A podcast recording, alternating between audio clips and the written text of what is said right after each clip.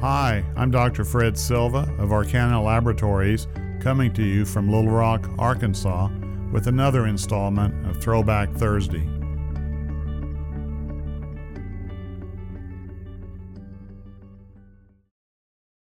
How it seems renal pathology has changed over the last 40 plus years to this writer. In other words, keeping up.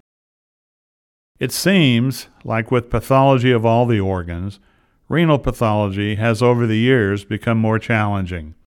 Our diagnostic reports and discussions with the nephrologist have increased considerably in size and time and detail, often with new and sometimes complex consensus classification.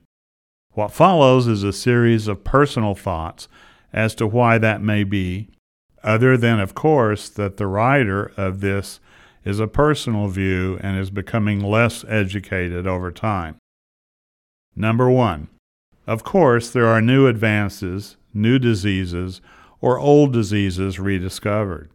Advances in immunofluorescence, such as subclasses of IgG for monotypic diseases, electron microscopy, organized deposits of different types, Special immunohistochemical stains, such as PLA2R, thrombospondin, and other antigens in membranous glomerulonephropathy, or DNAJB9 for fibrillary glomerulonephritis, and especially other molecular biology genetic evaluations of certain diseases, such as non responsive FSGS to steroids, Alport disease, thrombotic microangiopathy, what we used to call MPGN type 1, now often called C3 glomerulonephritis.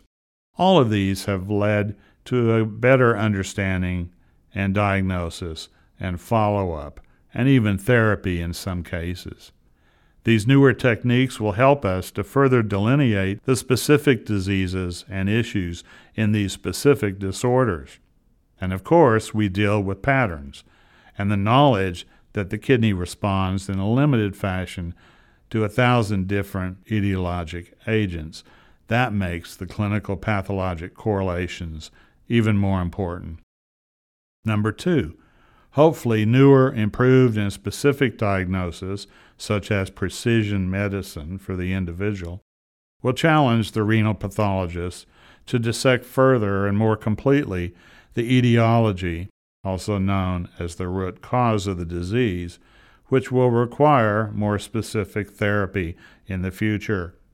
New therapies will require more exacting diagnosis, and, as an older article by Houston states, new therapies and new diseases. Number three, patients are living longer and getting older with more hits, confounding variables, also known as comorbidities, and in the past, we often had just one diagnosis on the diagnostic line, whereas now it is not uncommon to find in our medicalized society with 10 or 20 different diseases in the single patient and on 10 to 20 different drugs, a number of diagnostic lines, five or even more. All of these have to be dissected from each other and indicated how, if they do, correlate, and relate to each other. Dr. Conrad Pirani has always indicated in his Ten Commandments that the renal biopsy should not replace or be used in place of an appropriate laboratory test. Renal biopsies are now being taken before all clinical laboratory information is in, thus depriving the renal pathologist at the time of the biopsy of important clinical and laboratory information useful in the interpretation of the renal biopsy. Of course, there is no substitute for discussing the patients, which are becoming more complex, with the clinician in attempt to finalize the diagnostic report. It's my impression that the most difficult cases are solvable with discussion with the nephrologist. Dr. Pirani always indicated that, quote, at the microscope is where the form and function meet End of quote. Number five, the bar, that is, expectations, has increased over time, as it should, and the need for second opinions in this increasingly subspecialized subspecialty of renal path seems to be increasing. Without an experienced nearby colleague, getting different views of the renal biopsy can be problematic, and delays can affect the patient in a negative way. Number six, the literature in this subspecialty is increasing, it seems almost exponentially.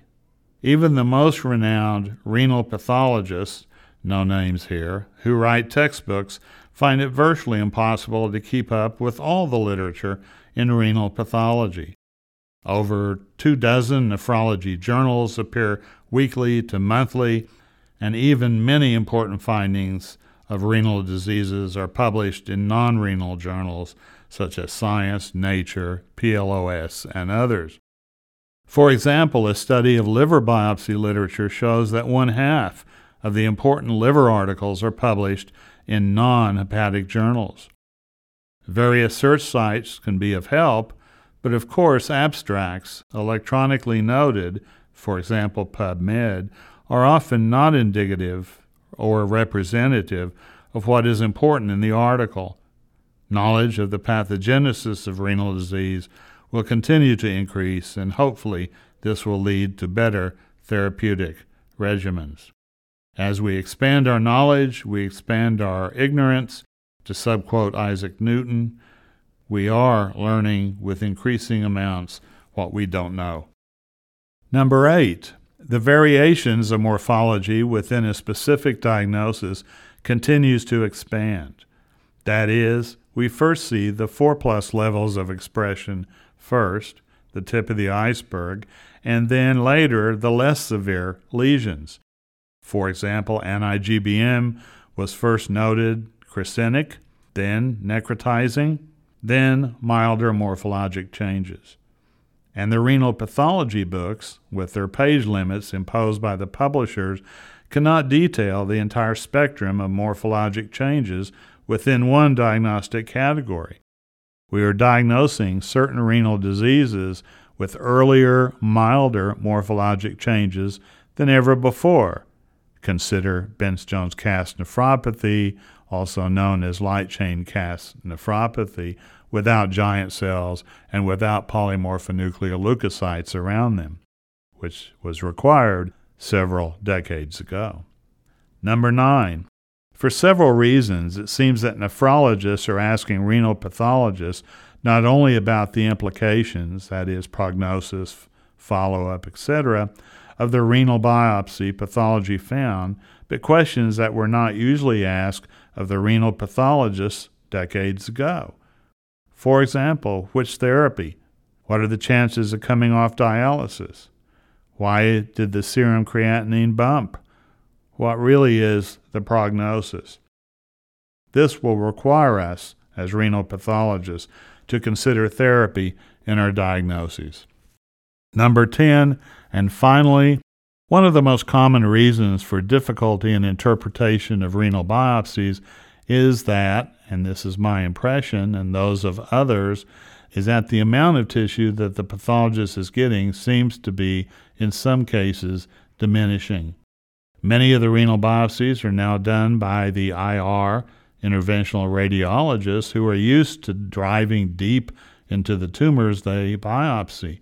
That's the majority of their work. And yet, of course, the deep part, the renal parenchyma, is not what we desire. We want the cortex with glomeruli. Problems in not getting enough cortex, read glomeruli for light, EM, and IF makes it much more difficult for the renal pathologists and the nephrologists we serve. We often have to perform rescue paraffin IF or extract EM from the paraffin, or even the material for IF with its subsequent artifacts. These cases often take longer to process and interpret than cases with even more difficult diagnoses. They are a considerable use of time and resources. So, what will happen in the next several years? Stay tuned and let's get to work.